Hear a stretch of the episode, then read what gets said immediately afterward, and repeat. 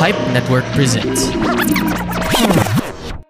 Mainit na diskusyonan, Masarap na kwentuhan malinamnam na usapan, at nakakagising na balitaktakan. parang kape lang. My name is Jeff. And I'm Weya Angeline Join us in our conversations at Coffee na Lang Dear Podcast.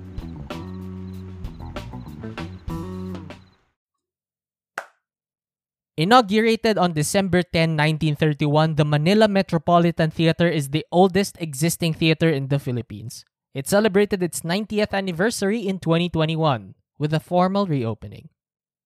You are listening to the Banyo Podcast 3 Flush, the show where you get to learn something new and useless about the world around you.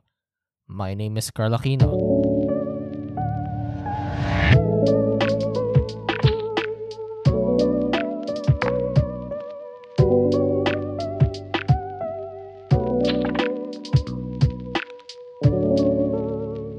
All right, so before I start this entire episode, I just gotta give this full disclosure.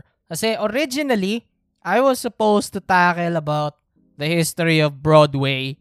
Pero at the last minute, napag-isipan ko na maybe tackling the history of the Philippine cinema uh, industry is way better.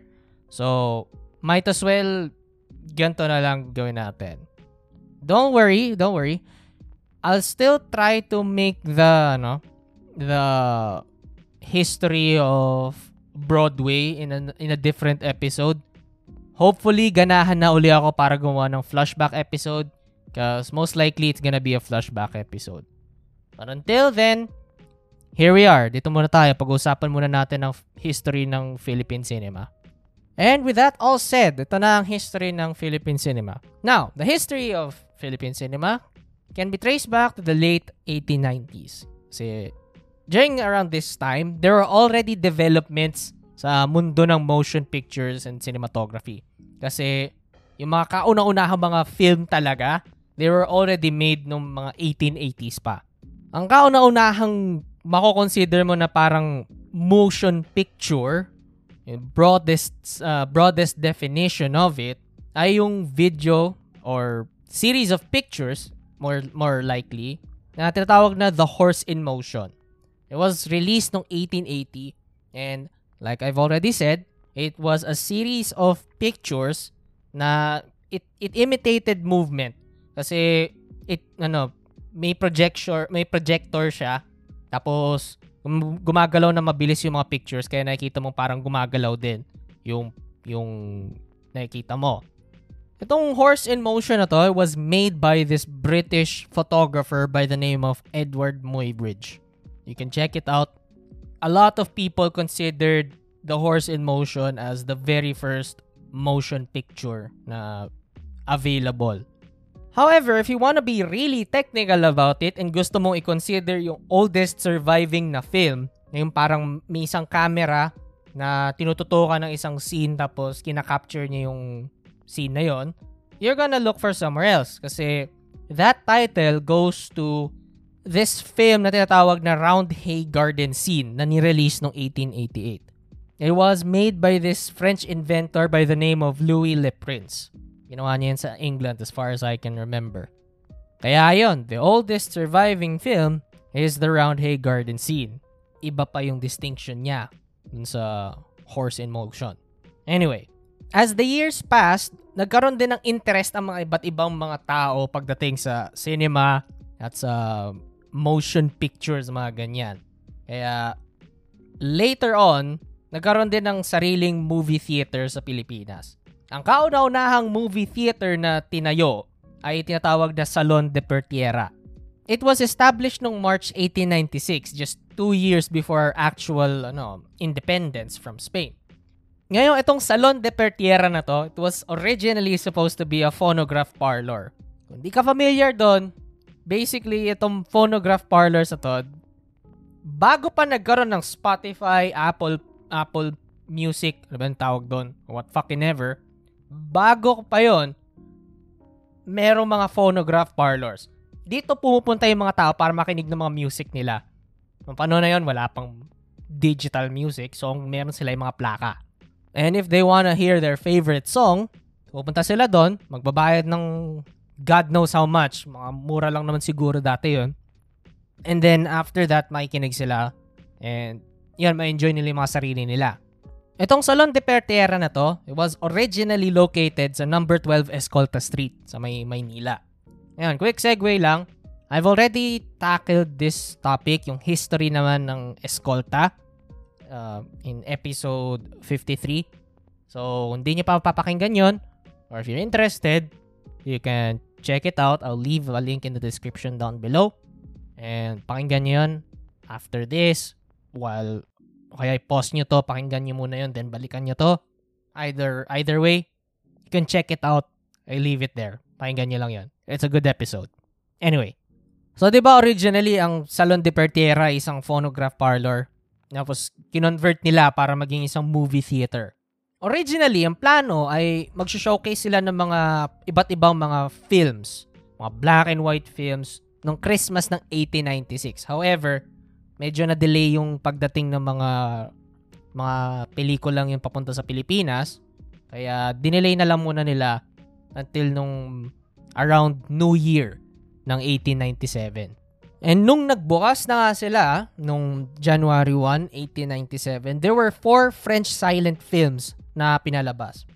I'll give you the translated, no, trans English translated titles kasi naka-French yon. So the four French films were The Man with a Hat, Scene from a Japanese Dance, The Boxers, and The Place La Opera.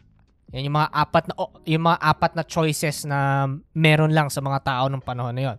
It's not Avengers Endgame, it's not Spider-Man Across the Spider-Verse, but what fucking ever. Ito lang meron sa kanila and they were happy about it. And they really were. Kasi soon after, talagang pumatok ang mga mga silent films sa mga Pilipino. Got to the point they liked it so much that these movie theaters began popping in all around, all across Metro Manila, in left and right, by the 1900s. Ang dami nilang yan. Kung saan ka pumunta, halos merong isang movie theater na meron. Pero mostly mga concentrated uh, concentrated sila dun sa mga mga mga parts ng Maynila na pinupuntahan ng mga tao. And back then, ang pinapalabas lang nun ay mga American and European silent films. Wala pa kasing mga gawang Pilipino mga pelikula nung early 19 ano 1900s. However, that all changed nung ni-release na rin sa wakas ang kauna-unahang Filipino-made film nung 1919. Oh, ang title ng pelikulang to ay Dalagang Bukid. It was a silent film adaptation of a musical play of the same name. Which is quite ironic. Kasi isipin mo, if you're going to adapt a musical, might as well nandun na rin yung mga kuma, yung makakanta, di ba? But no, sadly, hindi pa na-invento ang talkies ng panahon na yon. Mga mga pelikula na nakaka, nagsasalita yung mga mga actors. Wala pa noon eh. It's 1919. What are we gonna do? Ang director ng Dalagang Bukid ay isang lalaki na nagangalang Jose Nepomuceno. He is considered today as the father of Filipino cinema. It was so successful that Dalagang Bukid had a sequel titled La Venganza de Don Silvestre na nag-premiere just one month after ng premiere ng ano ng Dalagang Bukid. So ayun, ang bilis lang ng production nila. Pero kung interested kang mapanood tong Dalagang Bukid at La Venganza de ano Don Silvestre, unfortunately these two films are now considered to be lost, meaning walang copies na natitira as far as we know. And walang ibang paraan para ma ma-retrieve yung mga pelikula na to, which is sad. Kasi it's it's it's an iconic ano, it's an iconic and notable piece of Philippine cinema history and hindi natin mapapanood. Sayang. But, anyway, walang masyadong nangyari after ng release ng Dalagang Bukid at La Venganza de Don Silvestre until nung 1930s na. Oh, kasi by this point, cinema and uh, films in general are, be- are becoming to be considered na parang art form. Eh, parang yun yung mga debates nun eh. Is cinema art? Is video games art? Parang ganyan. Ganun lang din yung debate nila. Now, during no 1930s, ang mga Filipino cinema makers, mga directors ng mga panahon na yon, they're more focused on adapting mga iconic and classic Philippine literature. And yung iba, gustong yung stage play yung ginagawang uh, ginagawa ng movie adaptation. Yun yung trends ng panahon nilang yon. And remember si Jose Nepomuceno kanina, yung kauna-unahang gumawa ng isang Filipino-made, ano, Filipino-made movie. Well, he came back during the 1930s and gumawa siya ng, ng isa pang bagong first, bagong record kumbaga. Kasi siya rin ang kauna-unahang director na Pilipino na gumawa ng isang talkie film. Oh, he's both the first silent film and he's also the first talkie film, which is which is freaking amazing. Ang kauna-unahang talkie film ng Pilipinas ay pinamagatang Punyal na Ginto. It premiered noong March 9, 1933 sa Lyric Theater. Now, the 1930s also saw the rise of many notable Filipino film production companies. Dito na yung Sampagita Pictures. Itong Sampagita na to, it was, ano, it opened its doors noong 1937. Ang kauna-unahang pelikula nila ay Bituing Marikit. The following year, lumabas, bumukas naman yung Excelsior Pictures. Kauna-unahang pelikula naman nila ay Ang Maya. That same year, ng 1938, LVN Pictures opened its doors for production. Ang kauna-unahang pelikula nila ay Giliw Ko. Dahil napakaraming mga developments ang nangyari pagdating sa industry, sa Philippine cinema industry, maraming mga historians ngayon kinoconsider na yung 1930s ay yung kauna-unahang golden age ng Philippine cinema. However, some may also argue na it actually happened just years ano, years after the war. And I'll get back to that later. Ngayon, nung na-involved na talaga ang Pilipinas sa World War II noong 1941, nagkaroon na rin yung Japanese ano, Japanese occupation, given na uh, yung yung local cinema ay biglang huminto. It the industry basically was ano dead in its tracks. Kasi syempre, ang daming ang daming pagbabago, yung mga resources na pupunta sa war effort, tapos yung Japanese occupation pa. So, nahinto talaga ang ano, nahinto talaga yung industry. However, that doesn't mean na tumigil na talaga yung paggawa ng mga pelikula altogether. Kasi there were still some movies that are being made nung nung time period na to. Pero they're mostly Japanese propaganda films. Pinagmumukha nilang mga magagandang magandang ang paraan ng mga Hapon, basically. Propaganda yan magagawa natin and sila yung naging occupiers. Yung ibang mga movie actors naman na nawalan ng trabaho dahil iba yung kinuha ng mga Hapon bilang entertainers and mga movie actors. Ibang mga nawalan ng trabaho, they all went to stage acting para nagagawa pa rin nila yung pag-acting nila and meron pa rin silang mga trabaho. And some of them actually ano became successful when nag-transition nung nag-transition sila from film to stage. Which is good kasi at least nasusustentuhan pa rin nila yung mga sarili nila. Nung natapos ang World War II sa Pilipinas ng 1945, the local film industry was dead. Dead na talaga. It was dead in the water. Hirap makapag hirap gumawa ng mga bagong pelikula, magsimula ulit kasi ang dami yung na, nung inatake, yung nagkaroon ng Battle of Manila, ang dami mga movie theaters ang nasira din. Naging casualties of war. So, it took some time para maka-recover. Kasi wala eh. Wala yung mga resources nila. Wala yung mga actors. And the film production companies are ano, not op- not operational. So, ayun. But what's interesting about this, yung second half ng 1940s, the, oh, yung mga pelikulang pinaggagawa nila, they're mostly about patriotism and heroism. Kasi fresh na fresh pa sa memorya nilang aftermath ng World War II. And medyo down in the dumps pa rin ng mga tao and they want something na ano, makakapag makakapag-improve ng moral nila para ganahan uli sila na maging resilient even though ano, even though times are rough. Basically. Kaya yun yung mga pinaggagawa nila. The 1950s finally saw the rebirth of Philippine cinema. Dito na yung sinasabi ko na parang some may argue na 1950s yung golden age talaga ng Philippine cinema.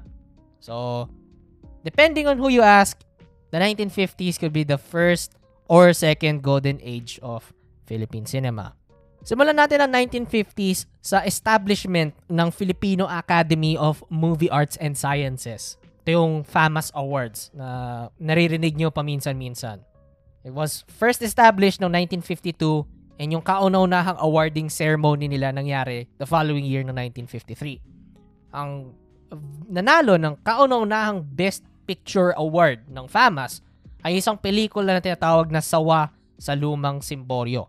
Itong time period na to rin yung parang nagiging internationally uh, internationally recognized ang mga pelikulang gawa ng mga Pilipino. Isang isang example na rin dito yung isang pelikula na tinatawag na Genghis Khan. Was it was a biopic if you will ng buhay ni Genghis Khan which is interesting kasi Pinoy tayo and si Genghis Khan ay isang Mongolian. But what fucking never.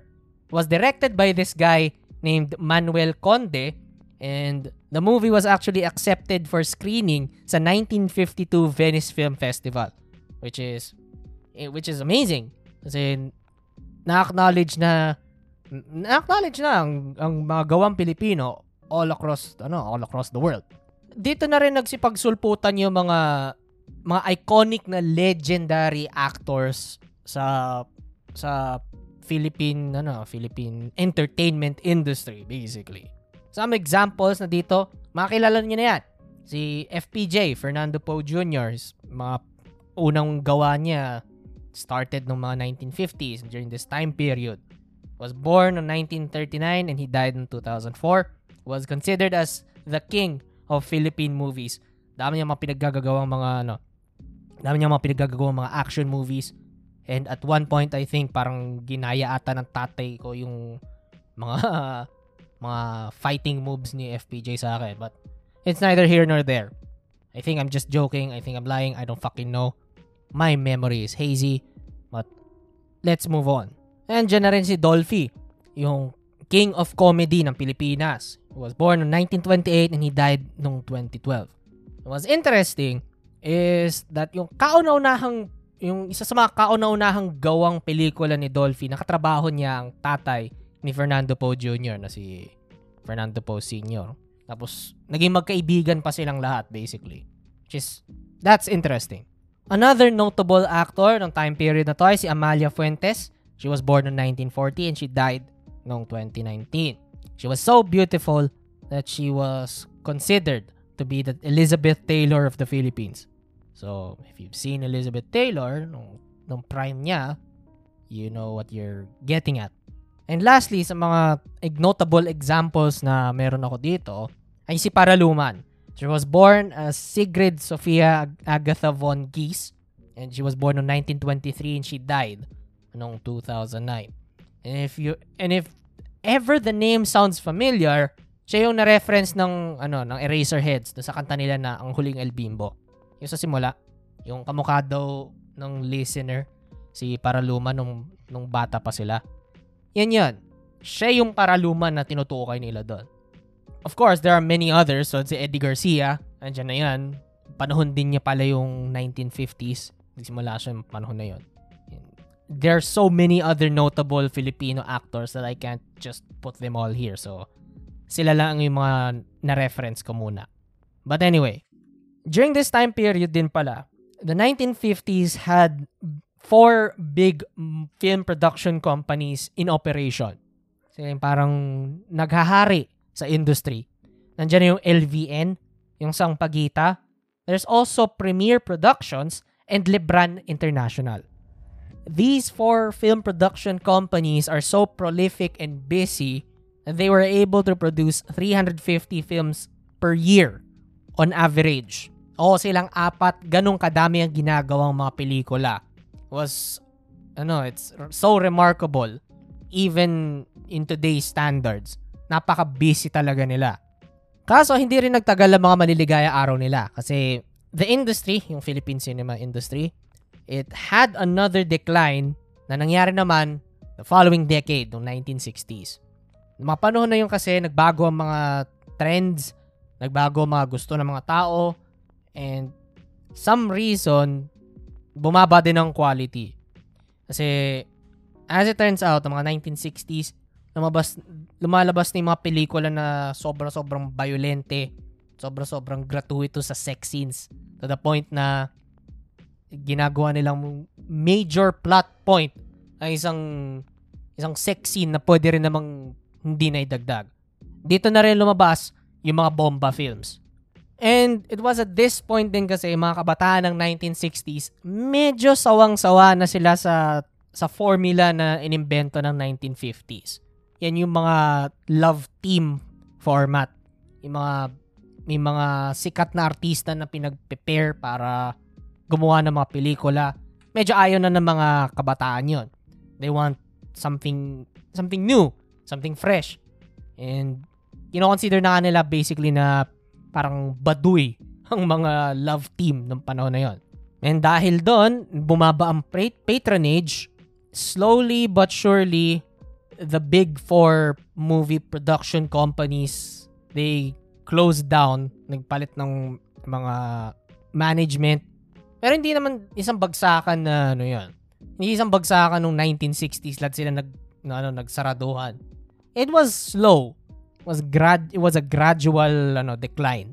Ngayon, ganito ang nangyari kung paano nag-decline ang mga production companies na to, yung Big Four. Ang kauna-unahan nagsarado ay yung Lebran International, which is sad. Kasi hindi rin lang sila nagtagal ng entirety ng 1950s. They closed down in operations noong 1958 kasi napakababa na daw ng mga mga earnings ng mga pelikulang pinagagagawa nila. Nobody were nobody was watching their films. Kaya ayun, nalugi. Yung LVN naman, apparently tumigil sila sa paggawa ng mga pelikula noong 1961.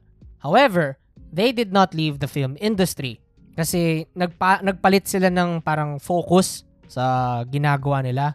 Instead of making and producing films, gumawa ang ginawa na lang nila, nag-transition sila sa ano, sa pag-e-edit. They were offering their editing services to other film production companies para makaroon pa rin sila ng ano earnings. May isa pa silang ginawang pelikula noong 1980s pero after that they were also ano they were also no longer making.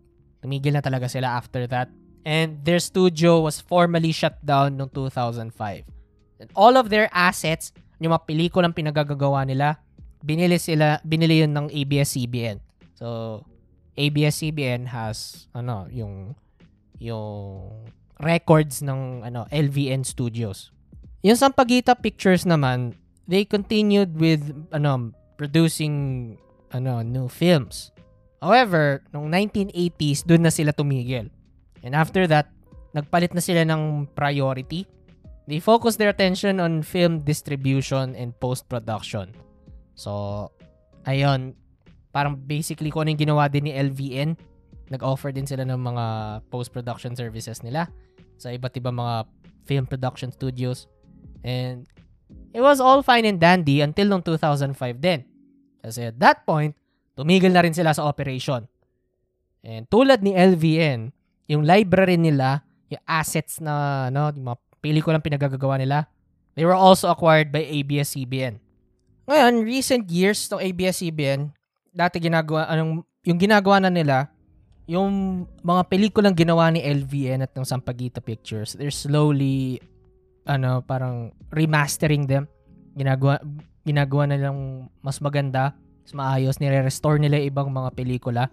Tapos, after that, yung iba, nire-release nila ng late ng gabi. Tapos yung iba naman, nire- parang nagkakaroon pa sila ng isang actual na movie premiere. So, at least, at least nagiging, ano, nagkakaroon ng ganong klaseng appreciation pa rin para sa mga lumang pelikula ng, ano, Pilipinas. Is, that's something good. And finally, let's talk about kung ano nangyari sa Premiere ano, Premiere Productions. So basically, ang nangyari sa kanila, they stopped producing films noong 1990s. However, they tried one last film noong 2003. This movie is actually Captain Barbell. Oh, yung Captain Barbell movie ni ano ni Bong Revilla. Was their very last movie. Well, they made this under the ano, under the name Premier Entertainment Productions because apparently noong 90s gumawa sila ng parang separate na entity na yun yung magiging fo- ang magiging focus sila yung films. Pero yung Premiere Productions mismo, they're going to stop dun sa ano na. So, yun yung naging setup nila. Their very last movie was Captain Barbell. Alam niyo kung ano nangyari sa Premiere Productions? As it turns out, Premiere Productions is now an investment holding company by the name of Premier Horizon Alliance Corporation.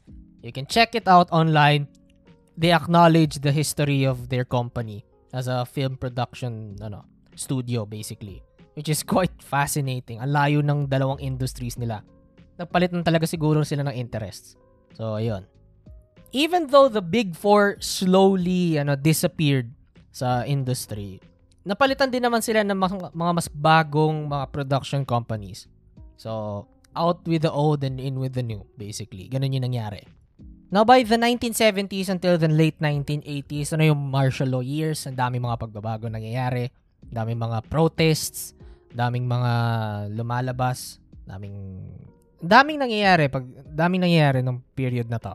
Dahil yeah, medyo magulo, medyo chaotic.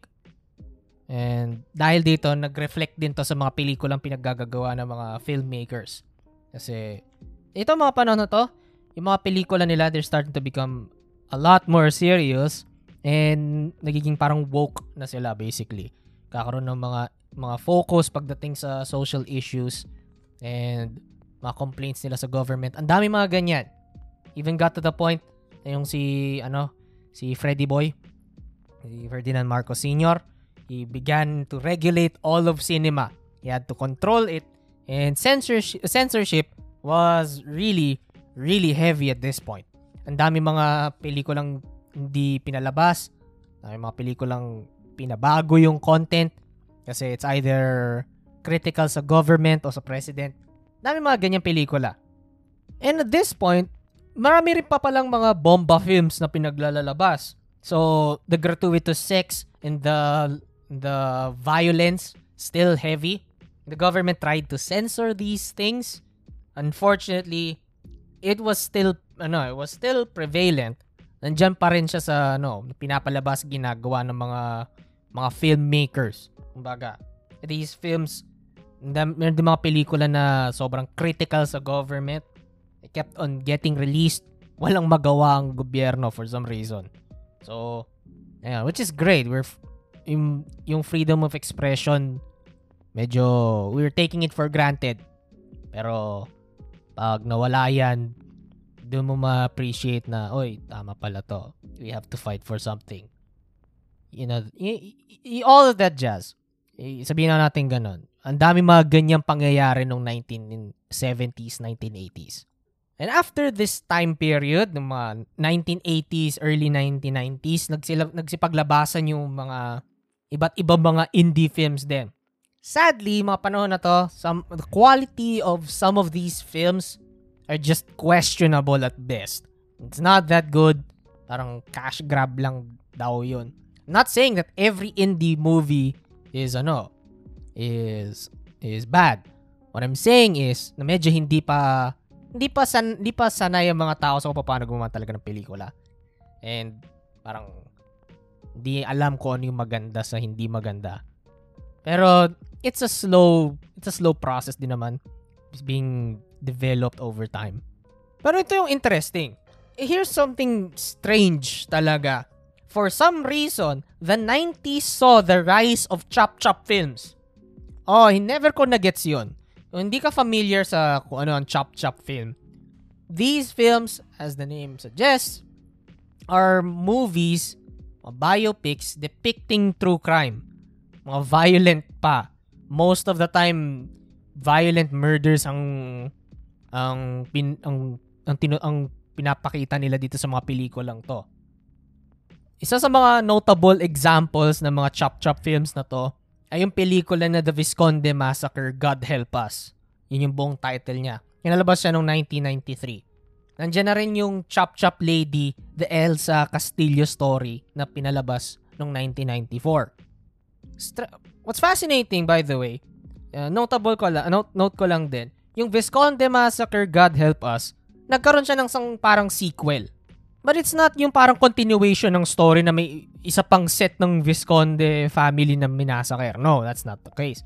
What happened was that gumawa sila ng isang sequel based dun sa mga bagong facts na pinalabas uh, na mga, mga bagong facts and evidence na pinalabas nung ano ng uh, na pinalabas nung nung court case basically.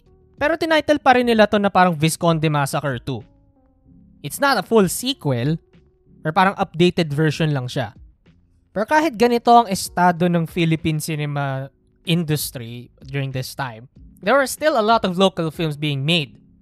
Parang around 200 ano 200 local films were being produced uh, per year which is still ano it was lower it was, it was really lower than ano than the previous years pero it's still a lot. Then it took another ano, it took another decline. By the 2000s, by the turn of the millennium, around parang 50 local films per year na lang daw nare-release. Sad. Which is really, really sad. It's mainly due to, ano, uh, pababa ng pababa talaga daw ang quality ng mga pelikula ng Pilipinas. It's more becoming of a cash cow. Mga uh, ang daming mga product placements, basically mga ganyan. And people aren't liking yung mga plot na pinaggagawa ng mga film producers and film directors na to. And besides this, mas mas sumisikat at mas pumapatok yung mga Hollywood films sa Pilipinas. So instead na napupunta sa local cinema yung uh, local uh, local films yung yung profits napupunta sa Hollywood kasi mas gusto ng mga Pilipino yung mga gawang international during this time. Pero not all of it, uh, not everything is lost on on the status and quality of our movie making. Kasi nung pumatok na yung internet, the rise of the internet actually led to more and more of the Filipino youth being interested in local cinema. Dumadami na yung mga nagkakaroon ng interest. Uh, kasama na diyan yung kapatid ko. Eh. He's a he's a big ano, he's a big uh, 1980s ano cinema buff basically. He knows all he knows a lot about the, that time period pa. And dumadami na rin yung mga indie uh, independently produced films na gawang Pilipino. Gumaganda na rin siya sa wakas. And it's being recognized all over the world. It was really great. It's, it's a good thing na nangyari to. And just goes to show not that not all of uh, of the Philippine cinema is lost. Sure, nandyan pa rin yung mga mga bad quality na blockbuster films. Pero nandyan pa rin yung mga ano, nandyan pa rin yung mga dedicated na mga film directors and film producers na gumagawa ng pelikula dahil they want to express something or they want to send a message, which is really notable. And that wraps up our episode on the history of the Philippine cinema industry. So kung nagustuhan nyo ang episode natin ngayon, you know what to do. Please like, share, rate, and subscribe to the podcast. Follow us on Facebook and Instagram at Stories and Podcasts. Kung may idea kayo or topic na gusto nyo cover ko para sa isang future episode, please message me on the page or you can email us at storiesandpodcasts at gmail.com. If you want to support the show in a more personal way, you could consider donating via Gcash, PayPal, or Coffee. The links are in the description down below. And finally, mapapakinggan ang The Banyo Podcast, Reflushed, and The Carl Aquino Experience Requiem sa Spotify at sa kahit anong podcast app na ginagamit nyo. Once again, this is your host, Carl Aquino signing off. See you on the next episode.